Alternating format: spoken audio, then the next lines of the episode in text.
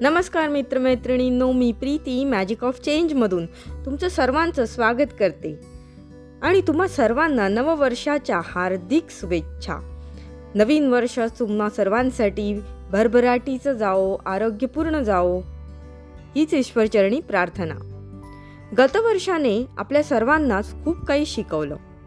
जसं की परिस्थितीचा स्वीकार करणं नवीन मार्ग शोधणं. परिवर्तन हाच संसाराचा नियम आहे. किंवा जीवनाची नश्व नश्वरता देखील आपल्याला दाखवली. हो ना?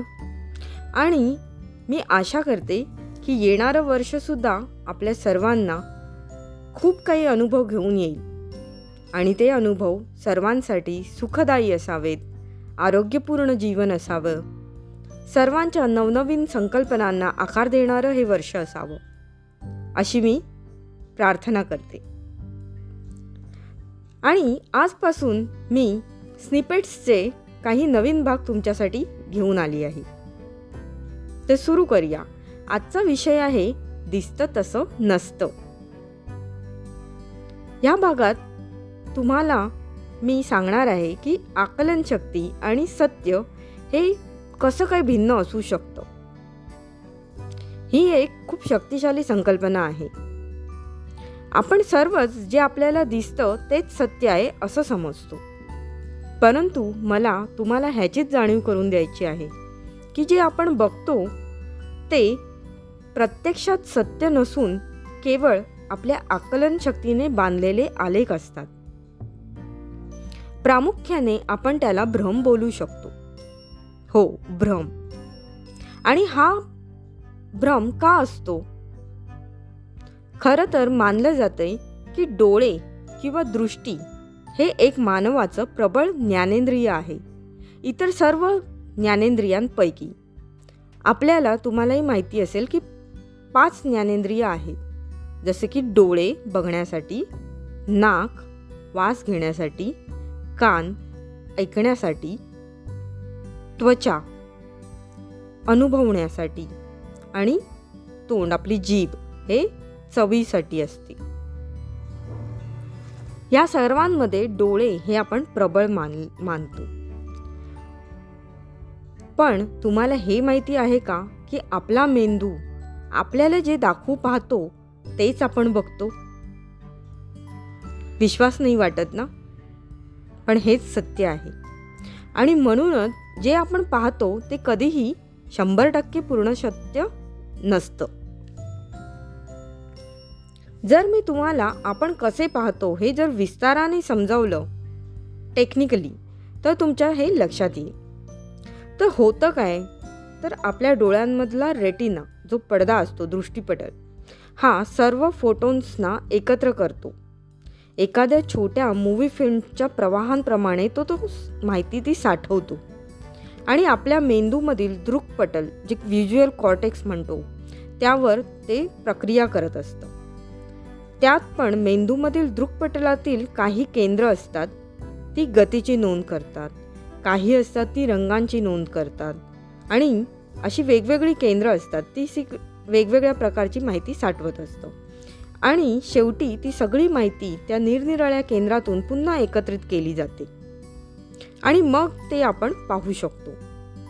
आणि प्रत्येक क्षणाला जवळपास दोन मिलियन बिट्स एवढी माहिती आपल्या मेंदूमध्ये प्रवाहित होत असते. माहिती होतं का हे तुम्हाला? आणि आपल्या कॉन्शन्स अटेन्शन स्पॅनबद्दल अजून एक महत्त्वाचं मला तुम्हाला सांगायचं आहे. आपला सचेतन मेंदू जागृतावस्थेत किंवा जे आपण म्हणतो की आपलं कॉन्शियस ब्रेन जो जागृत अवस्था चेतनावस्थेमध्ये आपला मेंदू हा जादातर सेवन प्लस और मायनस टू या जादुई आकड्यांमध्येच माहिती ग्रहण करू शकतो. म्हणजेच कमीत कमी पाच आणि जास्तीत जास्त नऊ मुद्देच वा माहिती वा तपशील तो ग्रहण करू शकतो. जर ह्यापेक्षा जास्त माहिती मिळत असेल तर ती आपल्या डोक्यावरून जाते किंवा ती वगळली जाते. आणि हा सायंटिफिकली प्रूवन आकडे आहेत. थोडक्यात सांगायचं तर पाच किंवा नऊ मुद्द्यांपेक्षा अधिक माहिती एकाच वेळी आपला मेंदू ग्रहण करू शकत नाही. जेव्हा आपण कुठलीही घटना पाहत असतो त्यावेळी असंच होत असतं. त्यातला काही भाग आपला मेंदू ग्रहण करू शकत नाही. तो भाग वगळला जातो व उर्वरित माहितीच मेंदूपर्यंत पोहोचते. त्यातली सुद्धा काही माहिती जेव्हा डोळ्यांकडून मेंदूमधील दृक्पटलापर्यंत जात असते व्हिज्युअल कॉर्टेक्सकडे जात असते तेव्हाही काही भाग वगळला जात असतो. आणि जेव्हा त्या माहितीवर मेंदू प्रक्रिया करत असतो त्यावेळेही प्रत्येक माणसांच्या श्रद्धास्थानांनुसार आणि त्यांच्या मूल्यांनुसार अजून काही माहिती वगळली जाते. आणि मग जेव्हा ती प्रक्रिया केलेली माहिती आपण प्रकट करतो किंवा पुन्हा बघतो किंवा सांगतो कोणाला तरी त्यावेळीही त्यातील बराचसा भाग वगळलेला असतो. त्यामुळे जे असतं त्यापेक्षा खूपच वेगळं आपण ग्रहण व प्रकट करत असतो. तर हे सगळं सांगायचा मुद्दा एवढाच की जे आपण पाहतो तेच सत्य असा समज आता तरी बदला.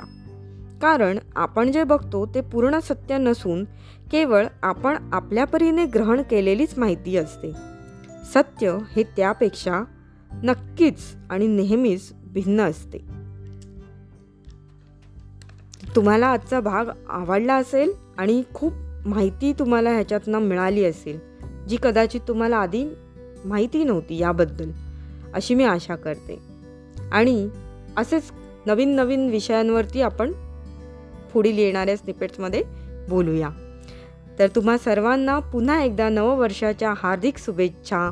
हे वर्ष तुम्हा सर्वांसाठी भरभराटीचं आरोग्यपूर्ण तुमच्या नवीन नवीन संकल्पनांना भरारी देणारं असून देत अशी मी आशा करते. नमस्कार.